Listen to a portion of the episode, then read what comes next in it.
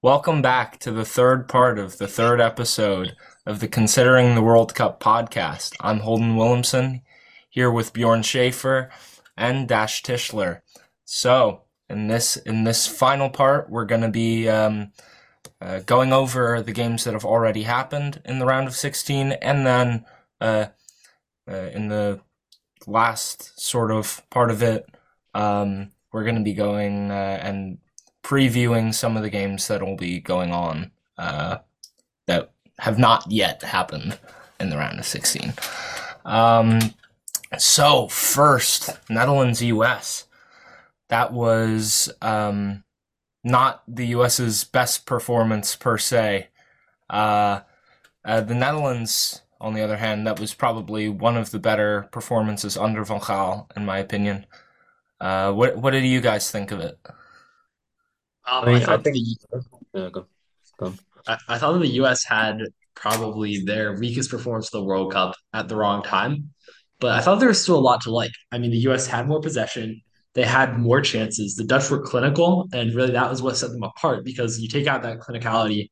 I think the Dutch ultimately deserved to win, but in the first half, the U.S. were the better side, and there's certainly a lot to build on there. And if they could have fixed the defensive lapses and also potentially had done better with their finishing, because certainly like even with the open goal that admittedly was cleared off the line in the end, so it wasn't open forever.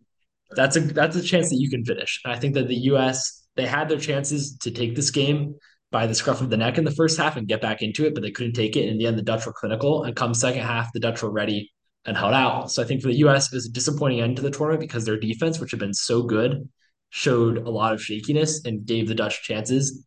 And for the Dutch, I think there's positives in that they were very clinical, but I think for the U.S. there's also positives in the way that they were able to control possession and and dictate play for a lot of the first half.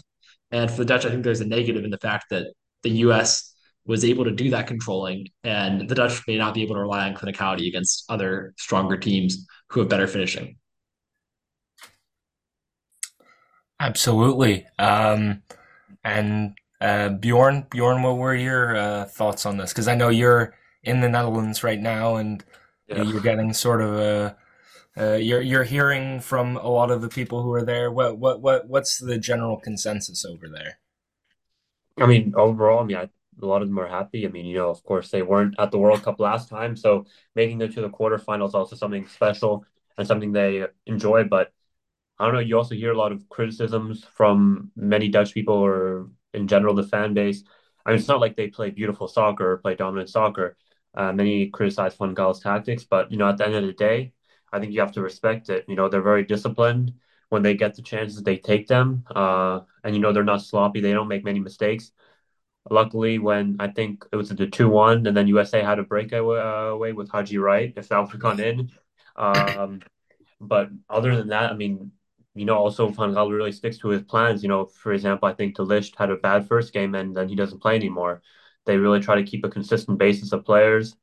Um, and as well, I mean, you know, bringing in players like Depay who are very, uh, they played a lot in big games, and I think it really showed. You know, you need that kind of experience. Uh, so for them, I think it was a good performance against, I think, a USA side who put a really good fight.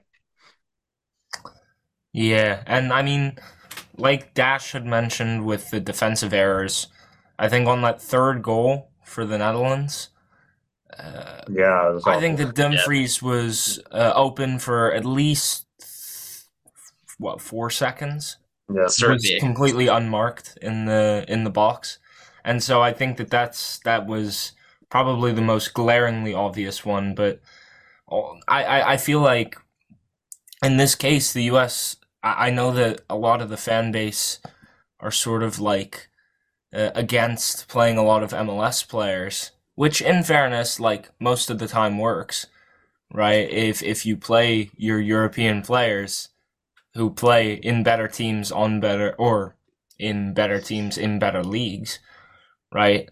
Obviously, most of the time that's going to work, but in this case, I mean, you can't really blame MLS the MLS players because uh, first goal Tyler Adams, as much as I love the guy, didn't mark the run into the box. Uh, second goal, uh, Dest couldn't get in front of uh, Blind, and then third goal, you have uh, Antonee Robinson uh, not marking the back. So I mean, like Here's a I mean, like ultimately, I, I don't want to point any fingers or anything like that. I feel like you need European players, and and I'm I'm saying that that's my point. Isn't that that the that the MLS players should start over the European players, but it's more that mistakes can come from anyone.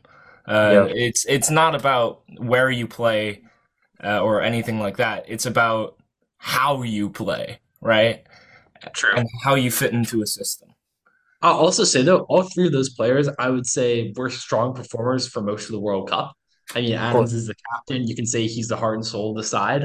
Um, Robinson, admittedly, it's a bad mistake, but even during that same game, I thought he looked bright at times. And Dest had several good performances. I think the issue for the US right now is really all three of those guys are younger players. They weren't they weren't maybe used to playing on this stage. Bjorn talked about the experience of some of the Dutch. I thought Depay was outstanding. Um, I think that I mean, Daley Blind is a veteran as well.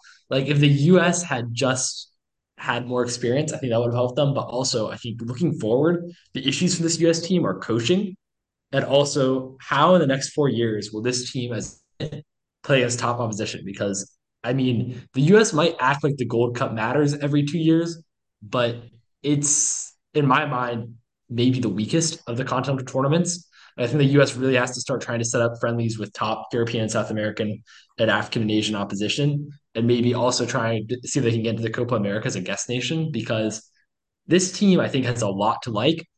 They just got to keep on developing and getting more experience together because if they can, and if they get the right coach, because I think also a lot of this comes on to Berhalter for making bizarre tactical decisions several times throughout this tournament. And in the end, they'll in this game, I think he made the right subs. But at the same time, like I, I still wonder why Brenden Aaronson didn't get more minutes in the tournament. I still wonder why Gio Reyna was basically a passenger. Um, I think that really there's a there's room for the U.S. to develop, but the individual errors maybe those will be assuaged through time. Yeah, Absolutely. it's like also the inconsistency with like who plays at forward. I mean, you had Ferreira yesterday, then you had Haji Wright play one game, and then sometimes you had pulls such as like a false nine. I don't know. I don't. I think they're lacking that kind of big time player up front. But even then, I wouldn't have lined up Ferreira just his first start of the tournament yesterday in the big game. They tried Yeah. to put an Erickson or even Haji Wright, who when he came on well, he actually looked dangerous. Uh, so maybe he should have played from the beginning. But yeah, I don't know. I, I told Dash this before. I think Steve Cherundolo would be a perfect replacement as a coach from LAFC. Um, even then, though, I still don't know how much they're panicking yet. I mean, I don't know if and before the tournament, of course, there was a lot of debate, right? If he was the right man or that he's still there. But yeah, I still think it's a positive World Cup for them, and many positives they can take out of it. I agree with you. I do think it's a positive for the U.S. I think it's a good run. I think this is there are great performances in this World Cup for them. I also agree with you that I think Cherundolo would be a great hire. Um, I'm not a Berhalter fan when you talk about consistency. Like Berhalter, the fact that the American media debates who will get called up for the next national team camp or like the next set of friendlies is not a good sign. If I'm a national team manager, you need to develop continuity within the squad, and Berhalter has never had that. Like he's not somebody who consistently picks the same players. And I think moving forward, you need somebody who's got less of a scattergun approach to call ups and somebody like Cherundolo who's maybe a more proven commodity in terms of his success, even at club level, or even if you get another national team manager, because national team management is very different from club management, and you don't need a good club manager to be a good to have a good national team manager. Like even if let's say a guy like a Hervé Renard from Saudi Arabia were to come on the market, who's a proven in tournaments, why not take a punt on him? Because he's clearly a proven successful guy. But we'll see what happens. Absolutely. And I think another good shout for manager of the national team in the future could be Jim Curtin of uh, the Philadelphia Union. I think what he's done with that uh, club in the last few years, he's turned them from a laughing stock into arguably the best team in the league. So I think, and one of the best teams in terms of developing players, arguably the best, you know. And in fairness, Philly have always had a fantastic academy, but he's really gotten what he can out of that. And I feel like he could be a good manager for the national team in terms of like developing players. Now, with Berhalter, I think that he still should have a job within the USSF, right? But I think it should be in terms of player recruitment because that's that's his forte. Like what we've seen from him um, is is fantastic in terms of convincing players to play for the U.S. national team. Right? He's he's gotten Dest, he's gotten Musah, he's gotten all these guys. So I think I think that that could be a fantastic job for him in the future, and uh, uh, it would really play to his strengths, in my opinion. But yeah, and then England Senegal uh, was, or no, sorry, Australia Argentina was right after that. Uh, I think Bjorn, you have this one. Yeah, yeah. I mean, interesting game. I think one that Argentina, I would say, dominated. Uh, but of course, Australia, I think, surprised everyone with their ability to keep up. And almost at the end, obviously, they had the chance. But uh, is this? Do you see this as a kind of dominant Argentina performance, or a bit of a worrying sign? Maybe not as dominant as people would have hoped or expected. I think it's worrying. Um, I think that once again, Australia gave them a tough test, and Argentina did not really pull away. And while I do think that Australia have shown that they're a better side than many people expected, it wasn't as easy to pinpoint what it was that was keeping them up with Australia. The way that uh, with Argentina, the way that like in the Saudi Arabia game, it was clear like you could explain that through tactics and through and through technical ability, but the Australia game was less clear why Argentina was struggling with them. Um, and I think like Australia will walk away from that game feeling like they gave them a really good game, and for Argentina, that's a worrying sign. Um, they're still unconvincing. I think they've yet to play an opponent who's really bad I mean, Saudi Arabia were great against them, but they lost that game. I think they've yet to beat an opponent who you really felt like, wow, they came through and outdueled a top notch team. Like Australia played really well, but I don't think they're top notch. But that said, like I, I think this is a great run for them. I mean, I I did not see this coming from them at all. Um, a few months ago, it didn't even look like they'd be in the World Cup. It looked like they'd be fodder for Peru in the playoffs. And just this is an amazing turnaround for them. And they could have won that game. I mean, imagine if Aziz Behich had scored that goal, which would have been such I mean, that would have been a wonder goal if he had that run and then finished it. Or even at the very end with the near miss where Martinez made that clutch save. Um, and like, I don't know. I just think that it's it's not a good sign for Argentina. Yeah. I mean, they you could say, I mean, Argentina, I think they could have at least scored five goals. I mean, Lautaro Martinez had two huge chances. Then you had another half one, and Messi obviously had a close one, Alvarez, all them. I mean, I would still say it was a pretty dominant showing, but of course, that kind of vulnerability, I have to say, to goals out of nowhere they kind of concede is maybe cause for concern. Yeah, Argentina, you know, going into this tournament, I'd said that they were defensively strong, and that's why I had liked them. And I mean, I think to some extent they've they've shown that right in this game that that you know they can stop these chances, but they're also letting a lot of chances happen uh, or having a lot of chances are happening and they're like barely stopping them. And we have to keep in mind this is against Australia, who, no offense meant to them, but they don't have the attacking firepower of a lot of teams. Right? If if they play against, for example, who they're going to play against in the quarterfinal, the Netherlands, a team who are extremely clinical with their chances, that's that's a nightmare situation for Argentina, in my opinion, because there were uh, Australia could have easily scored three or even maybe four with some of the chances they've had, right? And uh, yeah, so I think that attack wise, the the problems I think have been mostly sorted. Lautaro Martinez, unfortunately, seems to be a bit of a Gonzalo Higuain um, uh, remake uh, in that sense. Because, uh, I mean, for the national team, he's just not been clinical enough. I mean, there were some chances at the end there where, where you're really scratching your head saying, well, how can you miss that? Right? One on one with the keeper or at a slight angle on the edge of the box. And he just misses. I don't know how, but but yeah, Julian Alvarez has been a fantastic um, person to put in instead of um, Lautaro Martinez, and I think that um, he he can really be the future of that national team. But uh, yeah, I mean, uh, Ar- if I'm Argentina right now, I'm a bit worried going into that fi- uh, that quarterfinal game against the Netherlands. Although, I mean, it's not something to be too worried about because, like, while they are letting up chances, they have the defensive quality to like stop a lot of them. You know, so it's it's it's weird, but yeah. I feel like the issue with Argentina wasn't even that they gave up that many chances. Because when I think about it, it's like the cruel chance at the end. Um, obviously the Behich near wonder goal, which that's those sorts of things are rare. And then Yeah. the one which actually did deflect in, which were like really notable to me.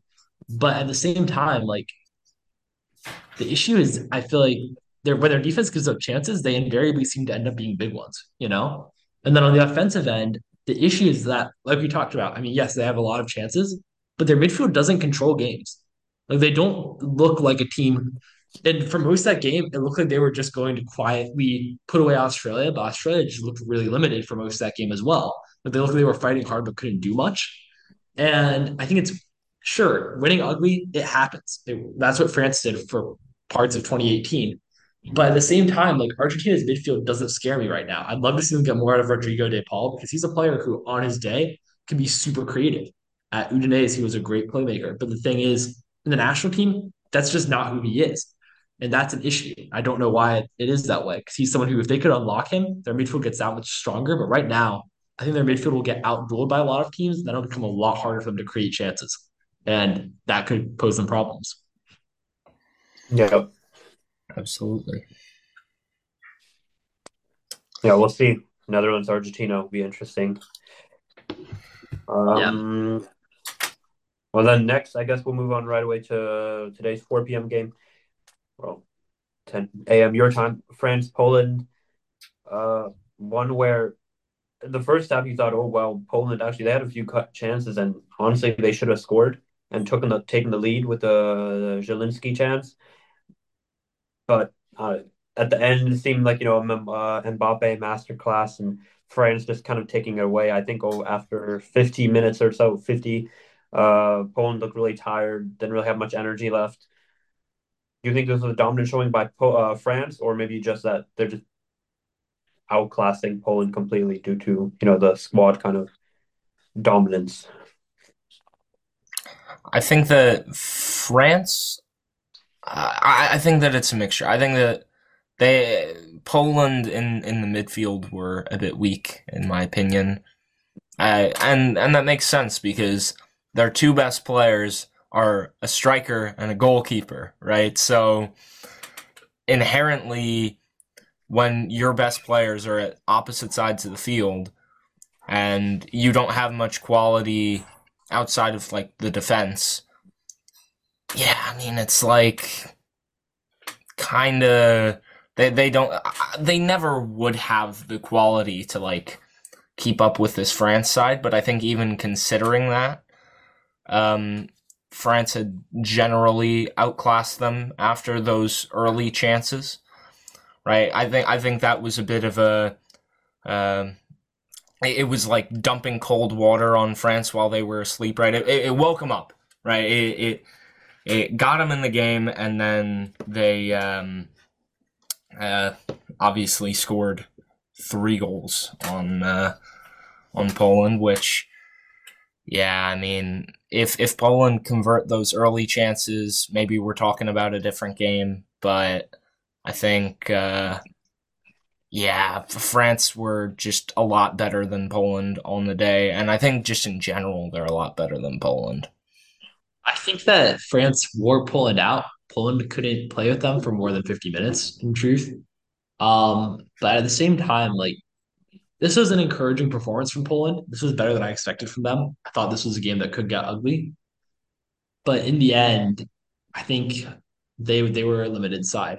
Um, that those chances in the first half, I thought those were good chances. Poland looked Poland looked more up for this game than they did against Argentina, which was a good sign. I thought that Zielinski, who I, I think he's underrated, and I think he's always underperformed for Poland. Um, I think he's a quality playmaker, but unfortunately, he never transfers his club form to the national team. Today, he had moments where I thought he was dangerous and looked like he was trying to create something. So that's encouraging looking moving forward because he's a player who certainly, I mean, he's only 28. He has a couple of tournaments left in him. Maybe he's 27. I need to check that. But he's he's he was born 1994, so he's got a couple of tournaments left in him probably. That's encouraging for the future. Um, Lewandowski, you can see there are a couple moments where he tried to get into the game, but he's just been a passenger for too much of this tournament. And I'm not sure why Arkadiusz Milik didn't come in earlier. Um, maybe it's a fitness issue. I know he's had a long history of those. I don't know. I'm not in the squad, so like, I don't know what his I don't know what he's capable of right now. But like at the same time, I would say that he is after Zielinski, Szczesny, and Lewandowski, their next best player. So I'm not sure why he's on the bench for most of the game.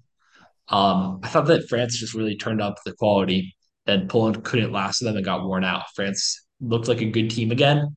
Um, during the first half, had some cause for concern, but I think in the end their talent showed. And Mbappe was a match winner, and Giroud looked dangerous again. That everyone in that team looks like a capable player for them right now. There's no weak links, even if they aren't all starters, which makes sense because they're all quality players in that squad. But good for France.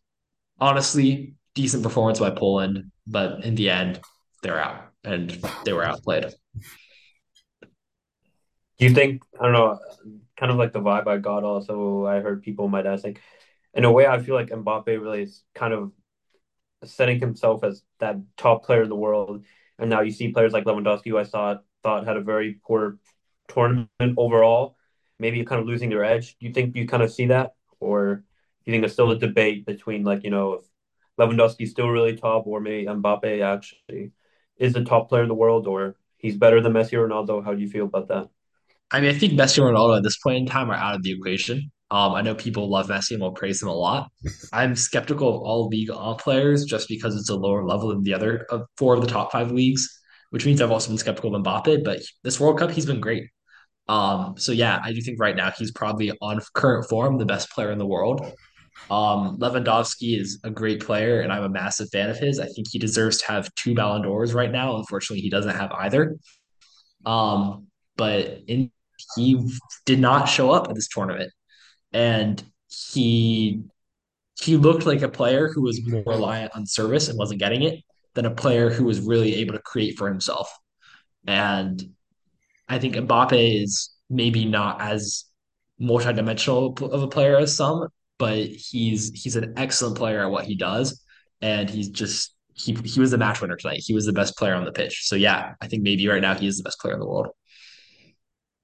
Yeah, I think the uh, the the the new debate between him and Erling Haaland is going to be uh, the same as how Messi, well, to some extent, similar to how Messi and Ronaldo uh, debates were in those early to mid 2010s, right? But I think that uh, him him and Haaland are both going to be fantastic players in the future.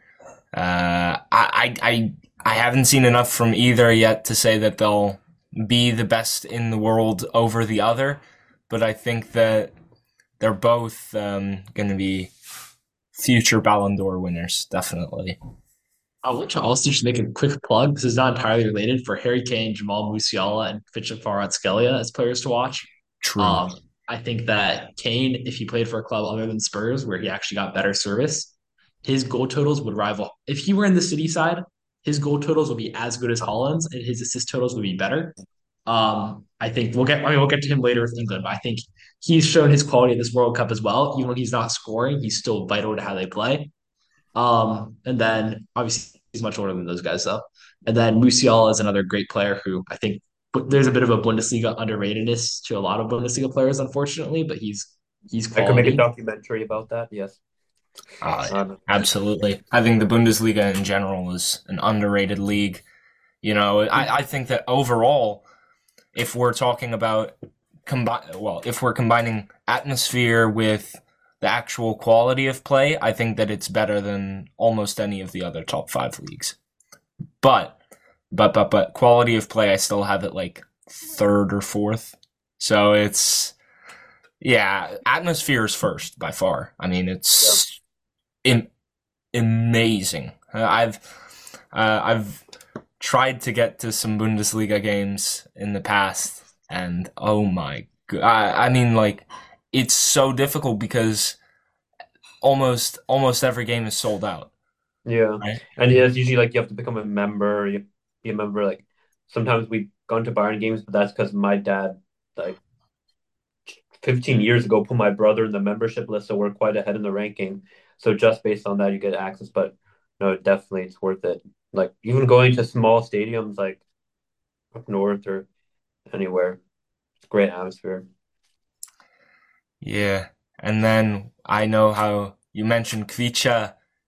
I mean, he is fantastic, and and I know that Edwin van der Sar is going to be absolutely kicking himself because two years ago, uh, three years ago, Ajax tried to sign him, and then he was he was he was like down to do it, and then Ajax were like, oh wait, we have like another option. There were like three or four windows where the main player we were linked to was him, and then of course, of course, he ends up scoring a six-one against us. I mean, he's younger. He's younger than Haaland still. Um, he's and the way he's taken to Serie A, I think is really impressive. I'll also say Pedri and Gavi are two other players to watch out for. Um, even if maybe Gavi is a little bit overrated right now, in my opinion. But we'll see. There's a lot of great young players right now. But yes, I do think that Mbappe, currently the best player in the world. fair. Um, yeah, and then Dash. I think you have the England Senegal game. Yeah, I mean, this is one where in the end, I think the talent gap, the talent gap showed in the final score, but you could argue that maybe it even flattered England a little bit. First half, Senegal were really good. Actually had some great chances and really played toe to toe with England. And then the second half, England's quality told, um, their clinicality told. What were you guys' take on this game? Even I, I would say first half was really even actually, and honestly, Senegal had moments where they were better. Um, I wasn't so focused, but what I saw is like you know England kind of play that same old mm, that they've been playing with the last couple tournaments under uh, Southgate. You know that kind of static football, not really fast paced, just trying to wait for an opening. But then I have to give impressive and props to them. They were really, really good on the counter, especially on the 2-0. I think personally Senegal completely messed that up. They should have just fouled Bellingham. He would have been down, would have stopped the counter. Instead, they kind of back off and then don't defend, and Kane's completely open. And speaking of Kane, brilliantly cold finishes right in front of goal. Uh, seemed that you know he's really under his composure, and almost all the players are very much in sync. So honestly, that it, this is a good sign for England going into France. You know, I, I thought you know it'd be a one-two game, or England would really struggle, but after Senegal kind of had their bad luck, I think England just pulled away, and yeah, I think it's a really good sign for England if they want to, you know, win this tournament or achieve something really good. Yeah, I think that um, England England definitely showed that they have quality today, uh, and that they have a lot more quality than the Senegal side. But in in fairness to Senegal, they had some early chances, which you could have said, well, Senegal go up one nothing, that forces England to like open up, right? But the ifs, ands, and buts. Uh, uh, but yeah, I mean, Senegal started off well, and then yeah, it's the same as with uh, France Poland, where it was just one of the two teams was very clearly better than the other and la- could last longer than than the other. And uh, I think I think that England versus France as a quarterfinal is going to be a bit uh, a bit of a test for Southgate because I think that for, they've not faced a team on the level of France for a while, and I think that uh, France could actually like really, really if if France get an early goal and force England to open up, then England are done. Right? There's no I, I don't think they really have much of a chance against France if they concede that early goal. If they stay defensive throughout the whole game, as as much as I hate to say it, uh, because I like I like goals, which is not surprising, but if if they play defensively for the whole game, I think the only way they win is through extra time. I, I don't think they'll be able to uh, to really do well against this France side, but uh, I mean, we'll see. Ultimately, this England side have proven me wrong in the past. I wouldn't doubt that they could prove me wrong again. But yeah. Yeah, I, I think it's too good for a quarterfinal, and also I think there's possibility of Portugal Spain. So those two yeah. in a quarterfinal to me is crazy. Um, but that's the World Cup, and those are the moments and games you live for. So, I mean, 2018 we had Brazil Belgium in a quarterfinal, yeah. so I think these things do happen. I mean, I don't know. I think it'll be a great game. I think both teams will have reasons why they still feel like they can win it. I also just want to quickly draw attention on the England game to Harry Kane's passing. I thought was outstanding for England. Um, like he basically was their number ten for a lot of that game, and he was great. And then also they're young, they're young attackers. I mean, just the depth on this team, the fact that you have Kane, Saka, Foden, Rashford, and he wasn't even there today, but you, will have Sterling hopefully again in this tournament. Um, and hopefully he and his family are all safe after the armed robbery. Um, hopefully, hopefully he'll be able to return. But if that that depth is just outstanding, and then you look at the midfield, you have Bellingham. you've I mean, Henderson somehow stepped up this tournament. I wouldn't have started him, but he's doing great. Um, Declan Rice, Jack Grealish on the bench. This is just a great squad. Yeah, I mean, I think that uh, with all the young talent they have, I know that in the past, English young talent has been a bit overhyped, but I think that in this generation, that they have some players who I think might even actually be underhyped. I think Saka, he he doesn't get the credit he deserves sometimes. I think he he puts up okay no like he puts up decent numbers in the prem, and I mean, yeah, it's yeah. And then Foden, I think that he could be up there maybe with the in a few years with the Haalands or the Mbappes. I don't think he'll be better than them, but I think he'll at least be semi comparable to them in the future. Uh, just also because of the team he plays for, inherently, you're going to be looked on as as uh, or nah, inherently you're gonna be playing better when you have better teammates. But yeah, it's I, I, really like Phil Foden. I think um, Jude Bellingham, again, fantastic player. I think he is to an extent maybe overrated, but I don't I don't want to say it like that because I think that the fact that he plays in the Bundesliga is often used against him uh, by by a lot of fans. But he's shown that he's better than most Premier League players in in this uh, in this World Cup so far. So I think that yeah, England have a good a, a decent crop of players coming up, and hopefully for them, you know, uh, it, it eventually comes home. I don't want that to happen, but it it it might be inevitable, honestly, with some of the players they have coming up. Yeah. Yep. Okay. Well, then that brings us to the games yet to be played. Yeah. So, Japan, Croatia. That's yeah. the next one. and that one should be so that one to me is going to be a fascinating game to watch because we have two teams here who both are at this point. I guess I guess Croatia is still technically a dark horse, um, but there are two teams who will certainly feel like.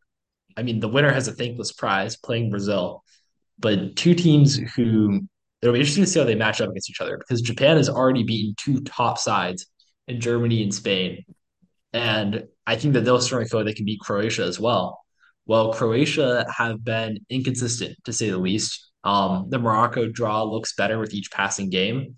Um, the Canada victory was pretty emphatic, with the exception of some early struggles. And the Belgium game, it's unclear what to make of it given all the high danger chances they gave up. So certainly at this point in time, this is a very wide open game between two squads with a lot of talent. I think it's safe to say that Croatia are the more talented squad, but certainly at this point, Japan showed they have the players to go with anyone. And what are you guys' takes on this game? Yeah, I mean, uh, there it's two teams that I think uh, have been underrated throughout this entire tournament. Two teams that really have a lot of passion and fight in them, right? So it's going to be fun to see how they both play. I think that Croatia on paper are the better side, but paper doesn't win games. It's players that do, right? And it's um, a team that wins games. And so I think that Japan, maybe maybe in that team aspect, um, right, the team cohesion, I think that they're favored in that sense. But I think that on paper, Croatia are a much better side. Uh, although we've seen Japan beat teams that you know on paper are better, right? Spain and Germany, both. If we're if we're looking player by player, you say, oh, no chance, right? But but they beat both of them. So I mean, it's it's possible, and I think that um, Japan could pull off what what would be. I don't know whether I should call it an upset because they're both like on a somewhat similar level, but it, it they they could pull something off. Although Croatia have more of that experience in the World Cup, uh, so so it'll be fun to see this this experience come against uh, a, a team that in general is pretty young, you know, or maybe inexperienced uh, in in terms of doing deep runs into the World Cup, right? Yeah. I will say it's also interesting to note that traditionally Croatia seem to prefer being the underdogs. Um, they are they're the sort of team where they like having that chip on their shoulders, and they won't have that here potentially. So Yeah. that could be something to watch. Yeah, it's really hard to predict. I, I think this is probably the game where like you don't have an indication of kind of who you think will win. I mean, it's really so open because both teams, you know, they're kind of under the radar. They pull off surprise performances, and in a way, I kind of think like Japan is kind of that new Croatia without, let's say, Modric. You know, I mean, they don't have that one superstar, but yeah, it's honestly it could go either way. Um, but I, I have a feeling Croatia will pull through. So I'm predicting 2-1 Croatia or 1-1 penalties Japan, uh 1-1 penalties. And as you saw in the 2018 World Cup, the Croatians were pretty successful in that department.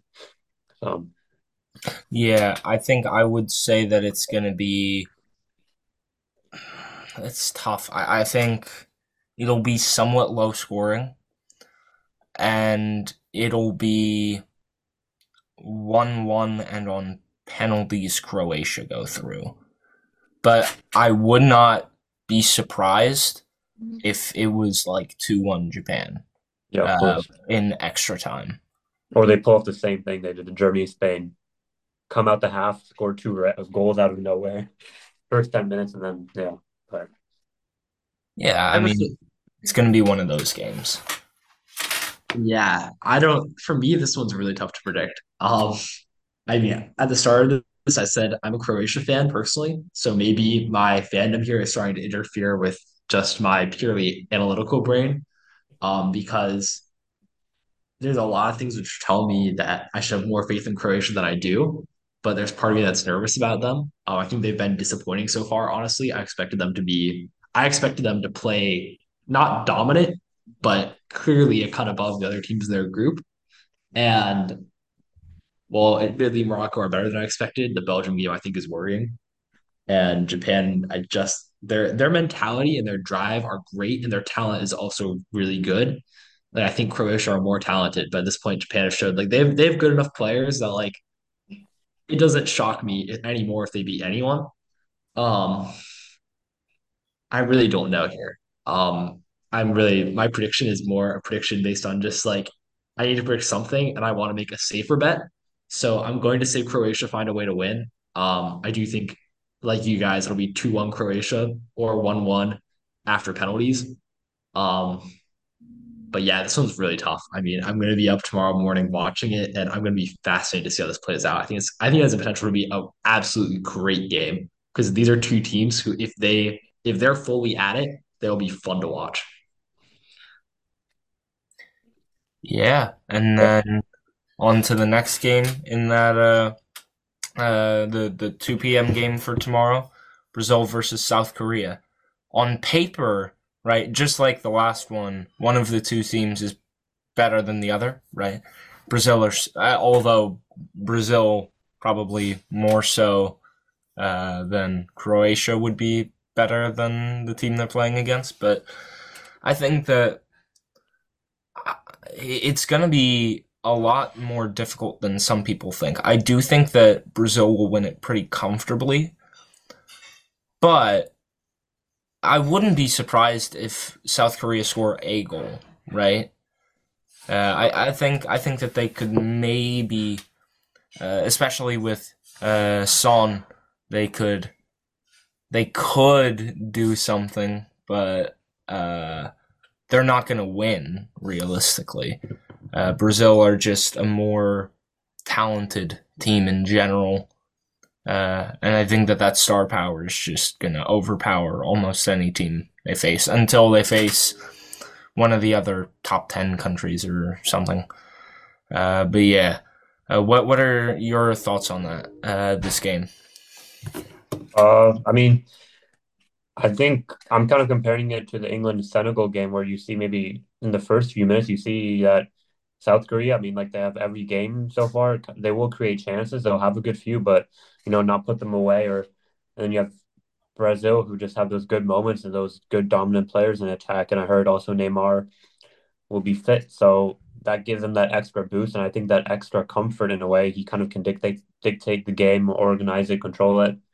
Um, so yeah, no offense towards South Korea. I think they'll put up a great performance, but performance, but I just think Brazil is too good for them simply. And every department, you know, even in the defense, are very solid. In the midfield, I mean, in the offense, I mean, they have everyone. South Korea only have some good players in some good positions, and while they have a good team spirit, yeah, they probably come to you know a sympathetic end. I would say. Yeah, I think that I don't know. I think, and, admittedly, I've barely watched South Korea this tournament, so I'm still operating largely on assumptions come from pre-tournament and then based on just what I've seen from their results. And I think that right now their team have played better than the sum of their parts. Um, I think in my mind, you take Heung-min Son out of that team, and it's really an ordinary side with a few decent players. Um, Brazil on paper are a lot more talented, I think that Brazil, the Cameroon game though, was a bit of a shock. And I have a feeling that, that could psychologically affect them in ways that we haven't predicted yet, because I don't think that they ever foresaw that happening to them. And I could totally see them coming out and looking shaky or nervous. Um, I think having Neymar back will help a lot. And I think ultimately their quality will tell.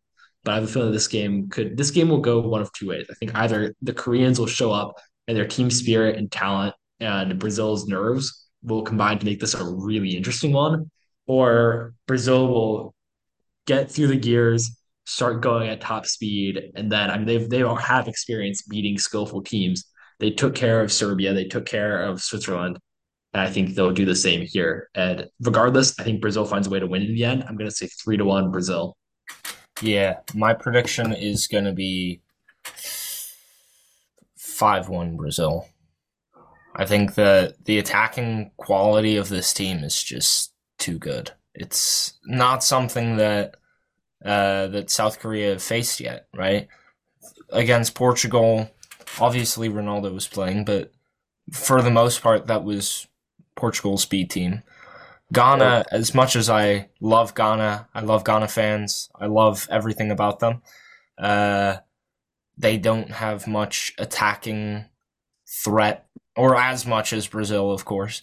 And then Uruguay with their two strikers who are both 37, and then a Nunez who couldn't hit a barn door if he tried, right? So I actually no. I'll I'll I'll be a bit nice towards Nunez. I, I I think he's he has potential to be great, but he's at the moment not the most clinical. So I think against Brazil, that's really to show. Uh, and I think that Brazil are going to score quite a few goals. But uh, with all due respect to South Korea, I think they could get one back or even maybe two.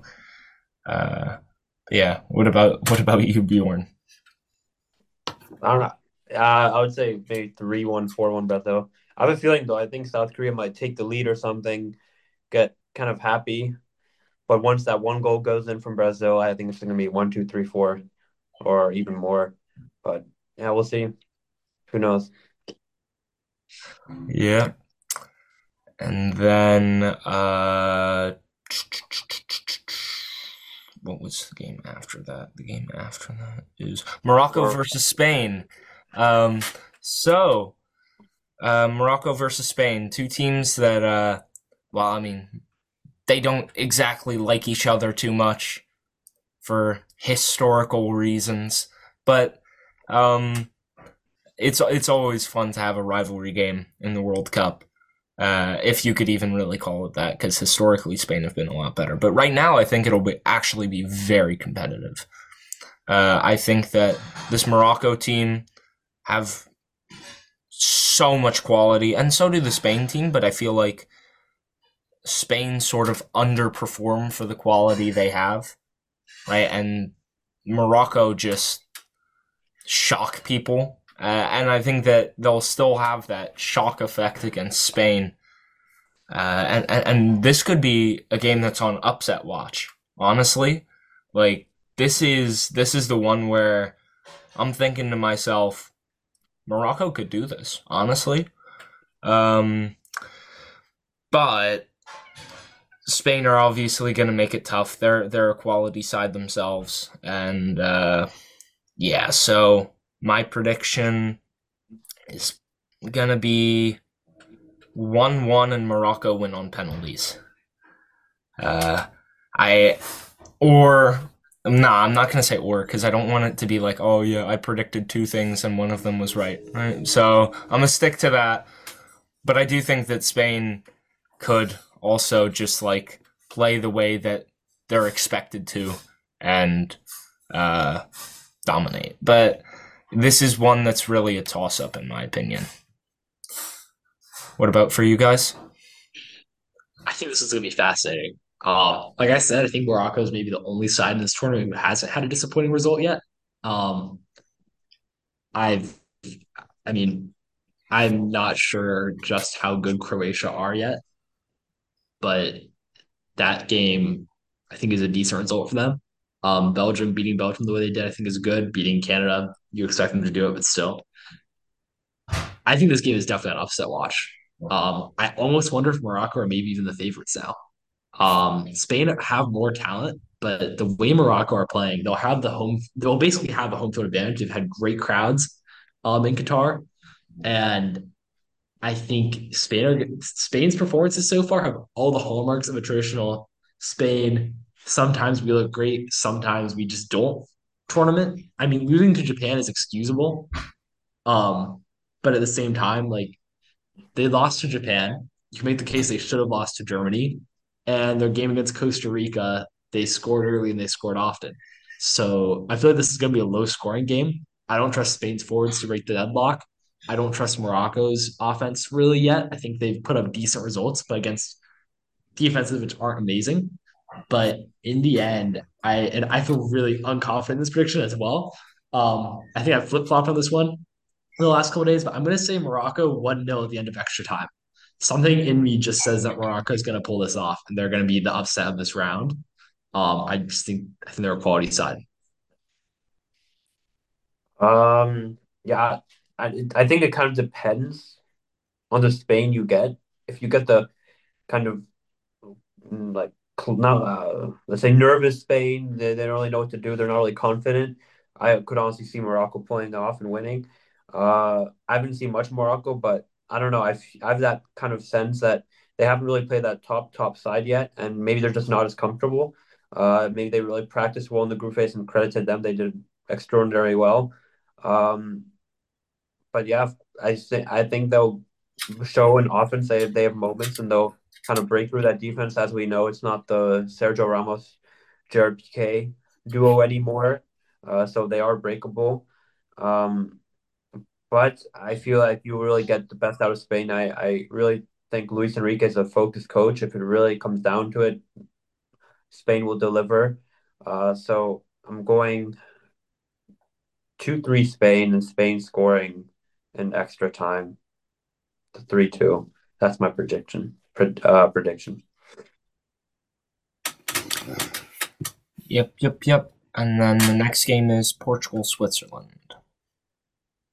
Yep. Uh, Portugal Switzerland. Personally, two teams I rather admire.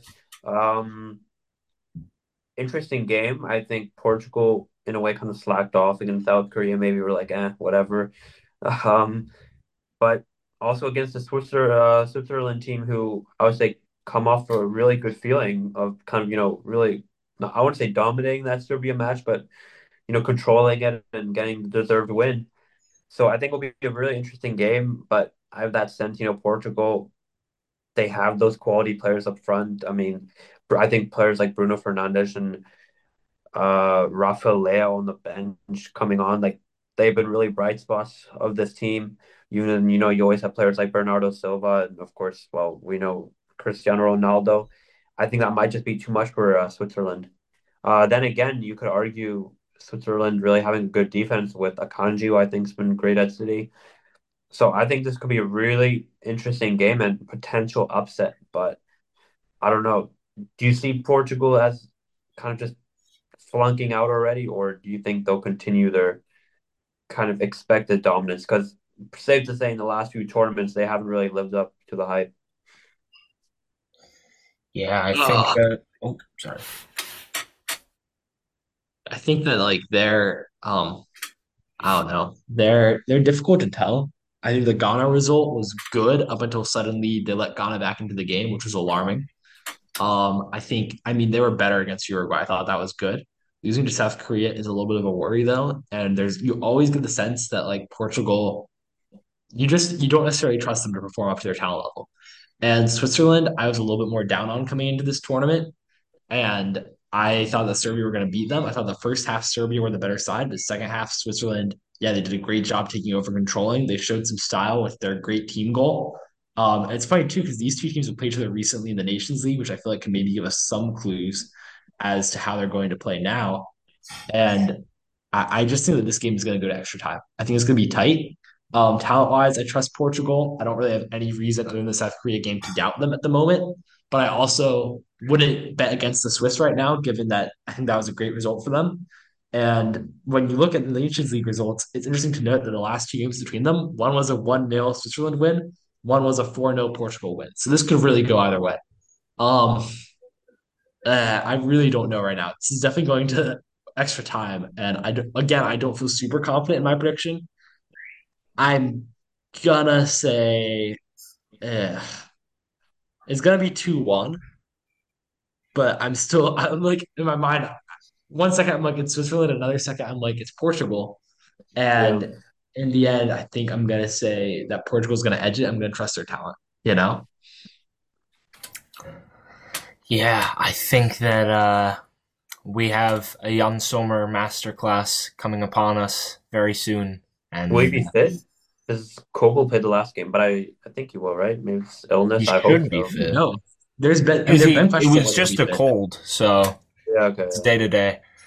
And then, yeah, I mean, the defense of Switzerland is so hard to break down. Although, I should probably keep in mind the fact that, um, yeah, Portugal have a very talented attack. It all really depends on if Portugal go uh, go focus their attack through Ronaldo or not.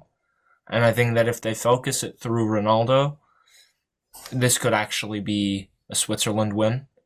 As as much as I think Ronaldo is arguably the greatest of all time, I think that right now, I mean, he's like what thirty seven. It's it's come on, you know, I don't think he should.